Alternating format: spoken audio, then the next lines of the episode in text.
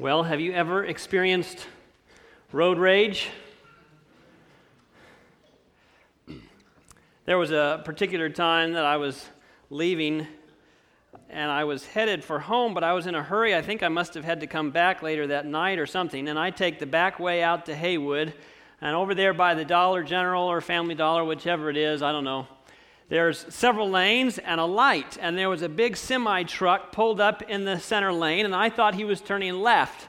Well, I must have failed to see that he had his blinker on to turn right or something. I don't know, because the lane on the right side was empty, and so I took it. And he was trying to keep it open, I think, to turn. So I'm sitting there in my right lane trying to see around this truck so that I can turn.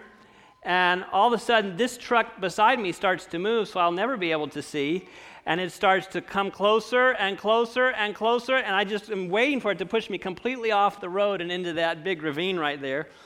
and you never know what you're going to do in those situations. I can tell you what I did as I saw that truck just moving in on top of me. I went, ah! and right before he was about to, to run into my truck, he stopped, and the whole truck did this big jerk like this and i was kind of in a panic and i you know i tried to pull out and get out of his way so that he could continue on which he did and barreled down behind me on haywood right on my back bumper. I'm sorry. Having a hard time breathing. And i get to rugby and haywood that cross road there and there is a red light I'm thinking, I don't need a red light. I need green. Please turn green, turn green. Nope, it was red.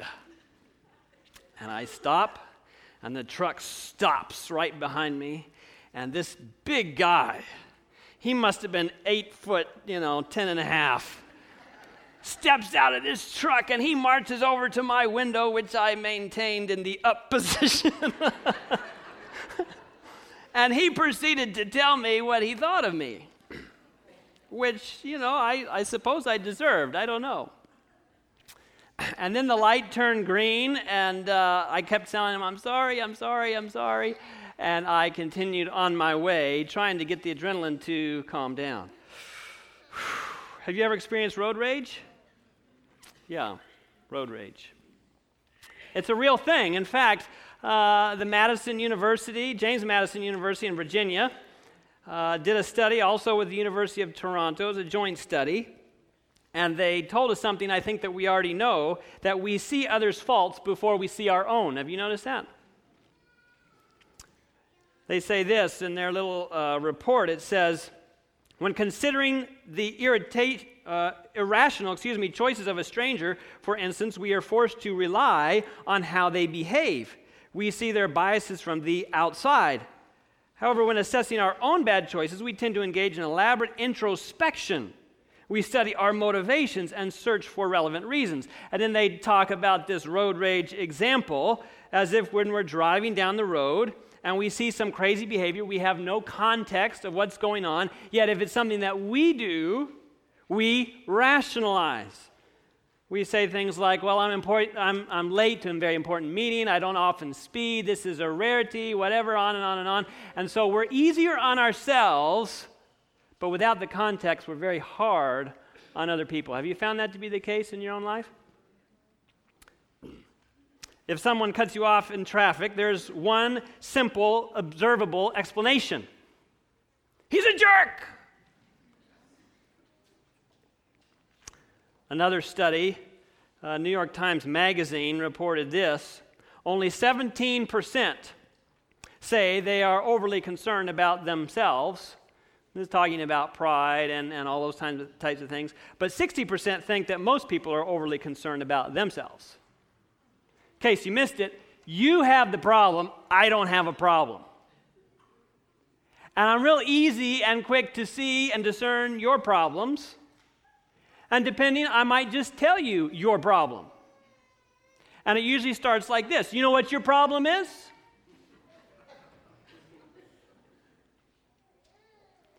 And I am at license to tell you the problem because I don't have any problems. That's the way it goes. Pride, friends, can be a major blind spot if you haven't noticed. Now, perhaps there's been a time that you've been humbled. Perhaps there's a time that you've been put in your place, so to speak. Something happened at work or wherever else, and you are feeling very humble.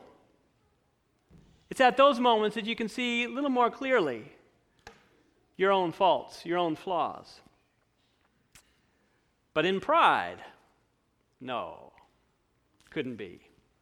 This morning, I want to look at a story. If you brought your Bibles, I invite you to turn with me. In fact, this one story is found in all four Gospels Matthew, Mark, Luke, and John. But we're going to turn and look at John's rendition of this story in John chapter 12, beginning in verse 1.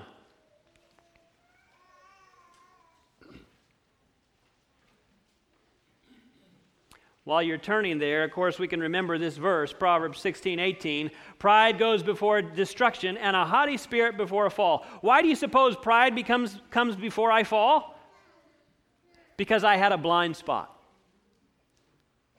I was too busy, focused on the wrong thing, probably myself, or my accomplishments, or what I've done, and I don't see this very simple thing laid out for me, and I stumble and I fall. So we're in John chapter 12, verses 1 through 8. Oh, I skipped this whole section here. Yes, we're going through uh, talking about sacrifice and the different parts of sacrifice, but I'll spare you that. John chapter 12, beginning verse 1. Then, six days before the Passover, Jesus came to Bethany. Notice it's six days before Passover. This is probably on a Saturday night. Passover is on a Friday, so this would most probably be a Saturday night. And Jesus came to Bethany, where Lazarus was, who had been dead. Do you oftentimes eat meals with people who had been dead?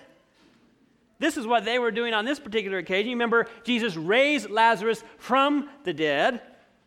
And so Lazarus is there. Verse 2 There they made him a supper, and Martha served. But Lazarus was one of those who sat at the table with him. And if you look here at this picture, you'll see a little bit of the idea of the type of table. Your feet were oftentimes very dirty, and so those were put as far away from the food as possible in some kind of a U shaped uh, type of a couch, if you will. And so a servant could come in in the middle and serve the food, and then everybody would sit with their feet to the outside while they ate. Verse 3 Then Mary took a pound of very costly oil of spikenard and anointed the feet of Jesus and wiped his feet with her hair, and the house was filled with the fragrance of the oil. Now, one thing I want us to look at here is that pride tends to look at self. And we're going to see that here in just a moment. It mentions spikenard. Spikenard is a root of India, um, a plant that grows in the Himalayan mountains. And it's in the same family that we get Valium from and so forth. But it was reserved for kings.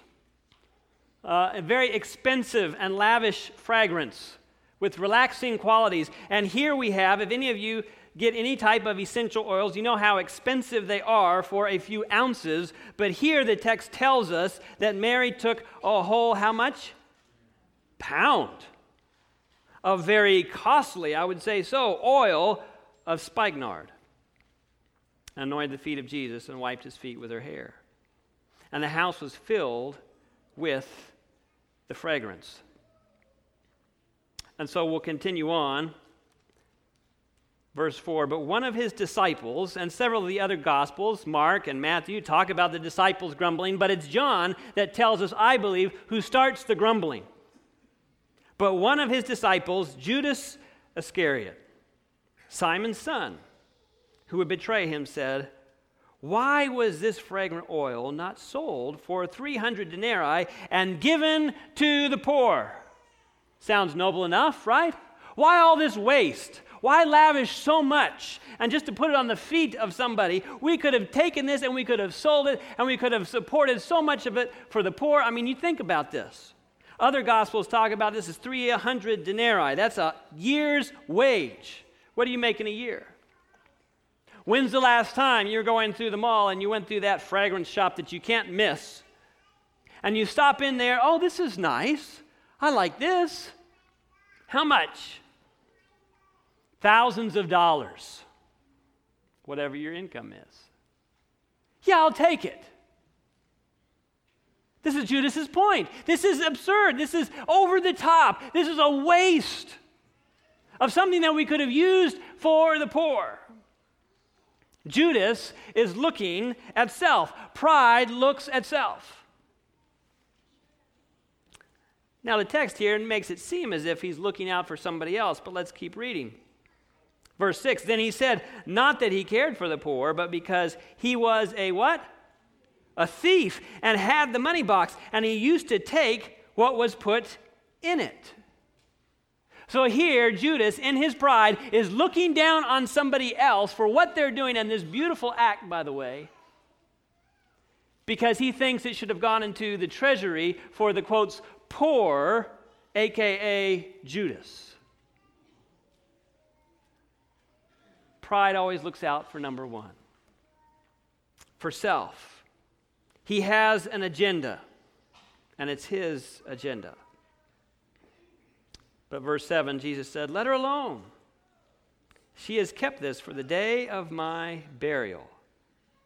For the poor you have with you always, but me you do not have always. And that's the end of that section of verses. Judas's greed is made very apparent.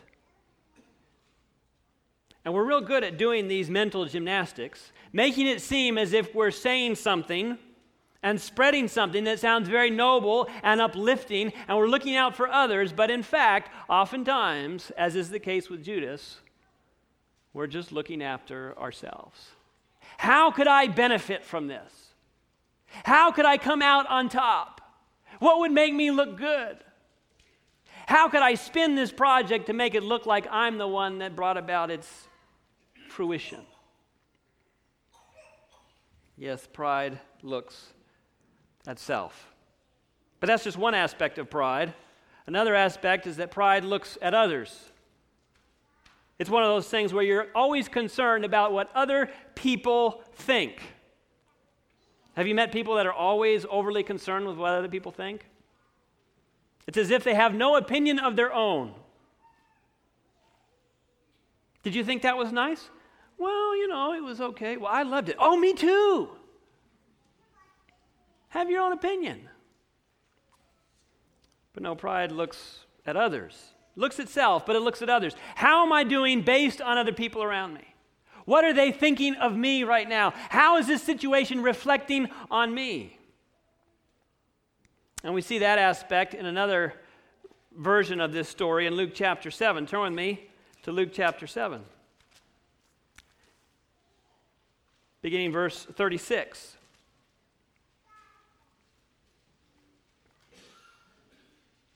Luke chapter 7, verse 36, we begin to read there. Then one of the Pharisees, Matthew and Mark call this Simon the leper, who was healed of leprosy, which is no small parentheses, by the way. Leprosy was the last thing that you wanted, it was death by degrees, if you will as certain parts of your body would end up getting worse and worse, and eventually you would abuse your own body, not having any feeling there. You were unclean. You were outside of the camp, outside of the city. You were ostracized from society and your own family. Yet here, this Pharisee, Simon the leper, Matthew and Mark tells us, asked him, Jesus, to eat with him. And he went to the Pharisee's house, and he sat down to eat verse 37 And behold, a woman in the city who was a sinner. Notice this is something that is quite known in the town. We know exactly who Mary is Mary Magdalene. She's one of the sinners of the city. Well, what kind of sin? Well, I don't like to talk about it. But there's a lot of things that she does that I don't condone. I'm surprised you don't know. You must be new to town.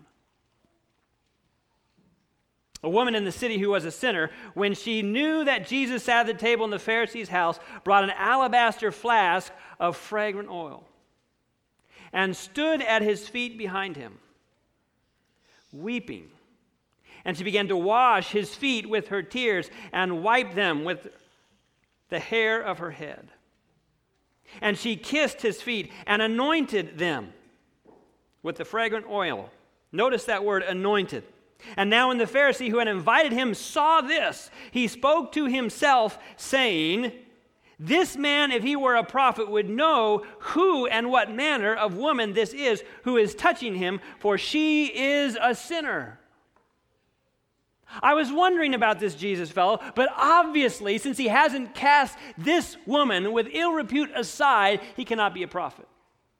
He's fidgeting. He's uncomfortable. What are people thinking now as this prostitute, as this woman who's had demons cast out of her and now enters into my home of all things, and now she's coming along the side of the outside of this table thinking that we're not going to notice, and she could have put just a little bit of oil, but no, she has to put a lot of oil. She has to break the box, it says in other versions of this story. And what are people going to think? That now my guest is being touched by this woman who we all know is a sinner. And if he were a prophet, he would cast her off. Obviously, he's not a prophet. I mean, this is disgraceful. She's letting her hair down, she's weeping, she's making a huge display And he's worried, I believe. What are people thinking? And I imagine they're thinking what I'm thinking. And he hears the grumbling. And it's confirmed. Yes, they are thinking the same thing, that this is quite out of place. You see, Simon was a sin spotter. They're easy to spot. From the smell on their breath, from the way that they dress, from how they carry themselves. Yeah, you can spot a sinner from a mile away. And Simon has spotted her sin. And in fact, I'm not sure if Simon even sees the woman, he only sees her sin. How do you see people, church? Do you see people as people? Or do you see them as sinners? Do you categorize them? Oh, they have this addiction. They have this issue. They're one of those.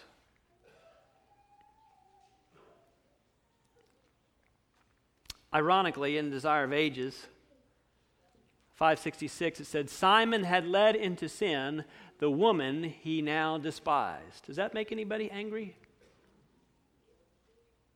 She had been deeply wronged by him, but Simon felt himself more righteous than Mary. There's the blind spot.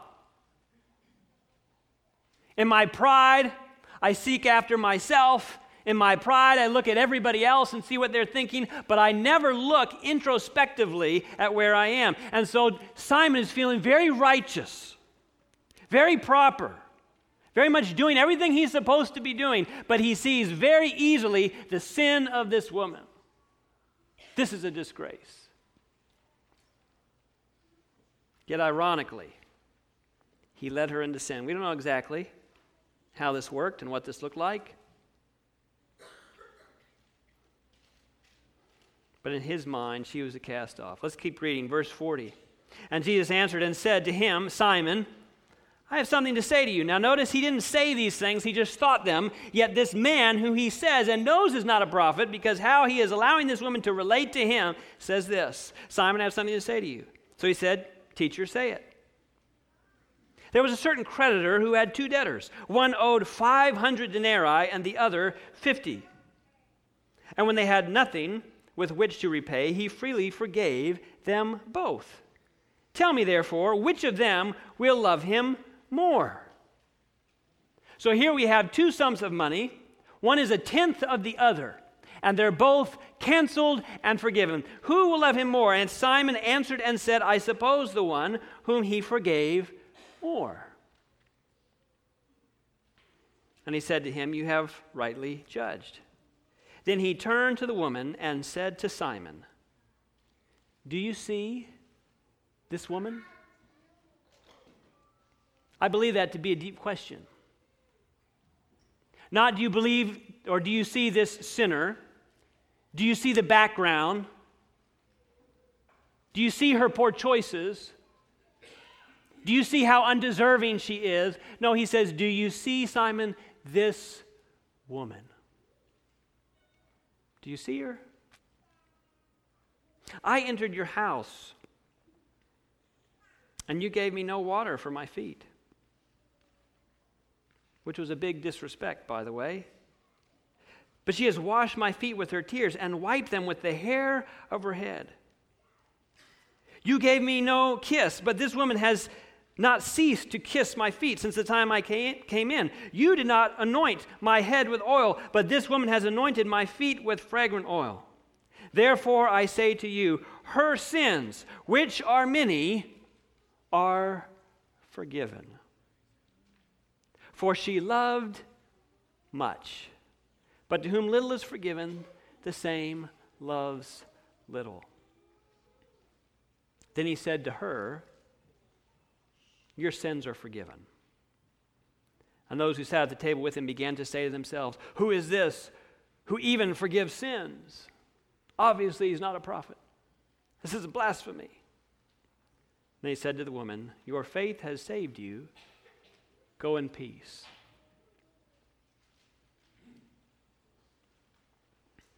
The reality is, friends, nobody in the room understood truly who Jesus was and what was about to happen except this woman.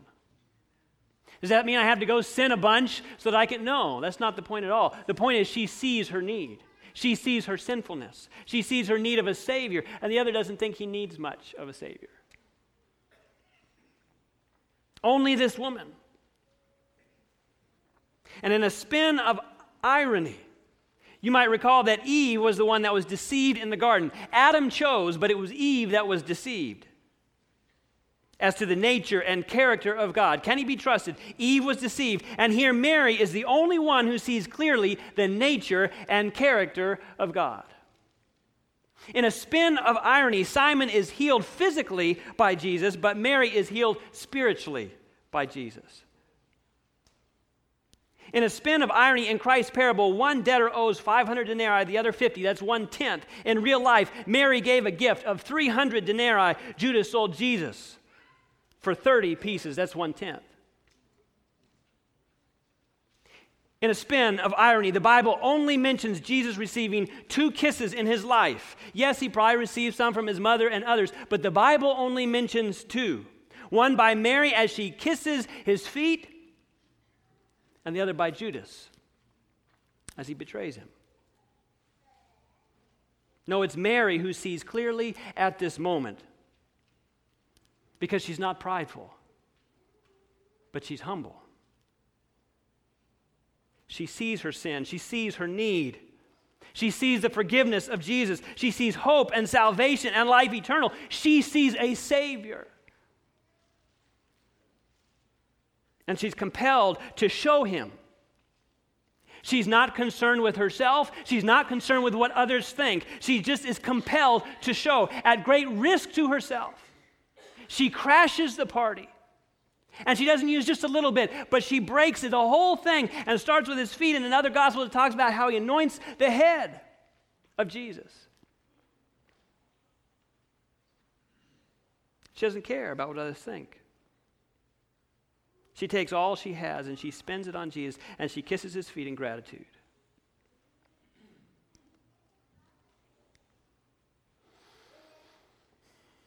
Lastly, pride blinds us from the truth. That's the other sad reality of pride.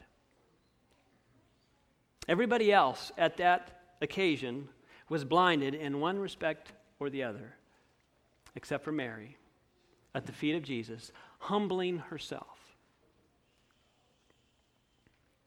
weeping, washing Jesus' feet with her own tears, and then taking her hair It says in 1 Corinthians 11 15, if a woman has long hair, it is glory to her. And so here this woman is taking the glory to her and laying it at Jesus' feet. Now we talk about the service of humility, and we do that here in this church, and we wash each other's feet. When's the last time you bent down and you wept at somebody's feet and kissed their feet? Do we do that? But that's the picture we have of this woman weeping at Jesus' feet, laying her glory at his feet. Song of Solomon, chapter 1, verse 12 says, While the king is at his table, my spikenard sends forth its fragrance. A prophecy, I believe, talking about Jesus. And in Mark 14, 8, in his account, he says, She has come beforehand to anoint my body for burial. She's the only one that gets it. And she's come to anoint my body for burial. She started at the feet, but then she broke the flask and poured it on his head, it says in verse 3. Now, who gets anointed? Anointing simply means a covering, right? Or we can go back to 2 Kings 9, verse 3. Then take the flask of oil and pour it on his head and say, Thus says the Lord, I have anointed you king over Israel. Friends, kings get anointed. Jesus was our king. We could look at Exodus 29, 36. You shall offer a bull every day as a sin offering for atonement. You shall cleanse the altar when you make atonement for it, and you shall anoint it in to sanctify it. So, here in this sanctuary service, in this sanctuary practice, you anoint. Jesus is our sacrifice. And here in Psalm 133, verse 2, it's likely the precious oil upon the head, running down on the beard, the beard of Aaron, the priest of the children of Israel. Jesus was our high priest.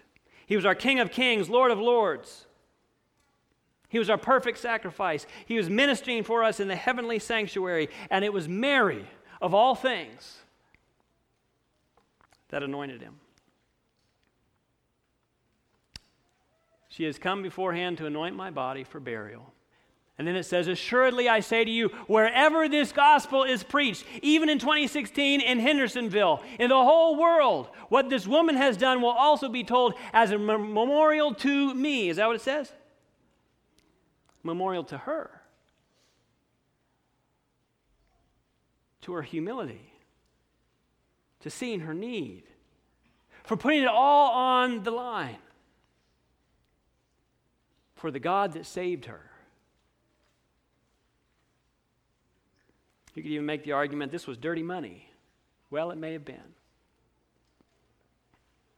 But Jesus receives it because of the heart of this giver.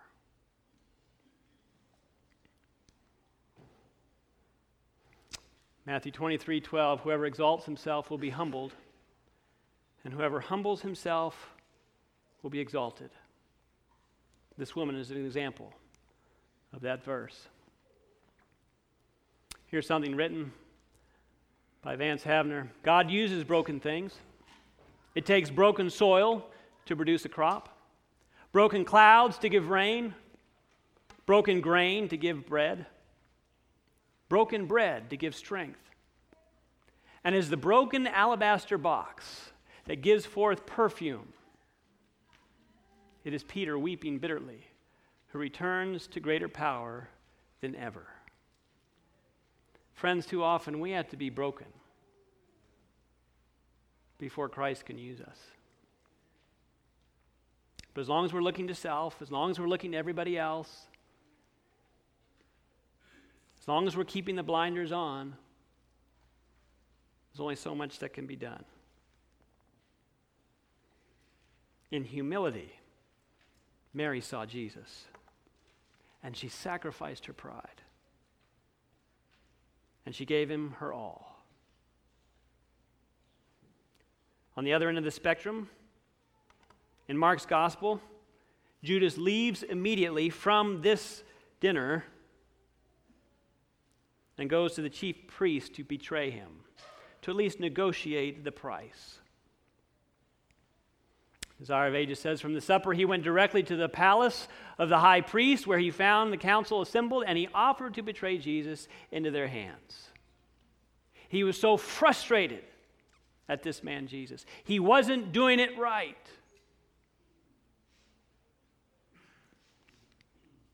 And we know the end result of Judas as a result of his pride.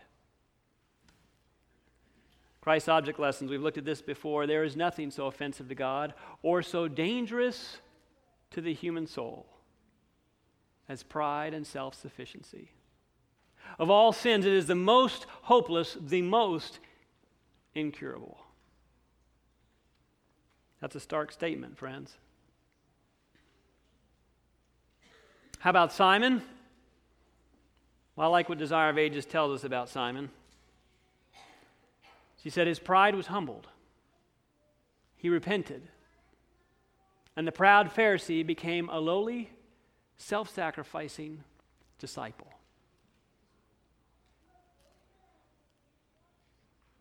I don't know about you, but that brings good news to me. And I love this quote here Jesus knows the circumstances of every soul. Here, this morning, right now, He knows the circumstances. And you may say, I am sinful, very sinful. And you may be. But the worse you are, the more you need Jesus. He turns no weeping, contrite one away. He does not tell to any all that he might reveal, but he bids every trembling soul take courage. Freely will he pardon all who come to him for forgiveness and restoration. Is that good news? Our theme verse Whoever desires to come after me, let him deny himself and take up his cross and follow me. For whoever desires to save his life will lose it. Whoever loses his life for my sake and the gospel's will save it. Friends, we need to sacrifice in many areas of our life, but we need to sacrifice our pride. We need to sacrifice our self sufficiency. We need to take the focus off of ourselves. We need to take the focus off of what others think, and we need to put all the focus on Jesus Christ. What he means to us, the gift he has given to us, and how that has radically changed our lives. And so I challenge each and every one of you, in the quietness of your own heart, to think what do I need to sacrifice? What pride is there that I need to relinquish? Dear Heavenly Father, we are guilty of being prideful. We are guilty on focusing on ourselves. We are guilty of focusing on what others think of us. And Lord, by all these practices, we become blinded to the truth. The truth of the matter is, Mary got it right. Teach us how to humbly give of ourselves in a way that honors you that uplifts you. She anointed you for your crucifixion on the cross. Lord, may we be broken, that the fragrance of your Spirit may permeate this world, that we may go home. In your name we pray. Amen. This media was brought to you by Audioverse, a website dedicated to spreading God's Word through free sermon audio and much more. If you would like to know more about Audioverse, or if you would like to listen to more sermons, please visit www.audioverse.org.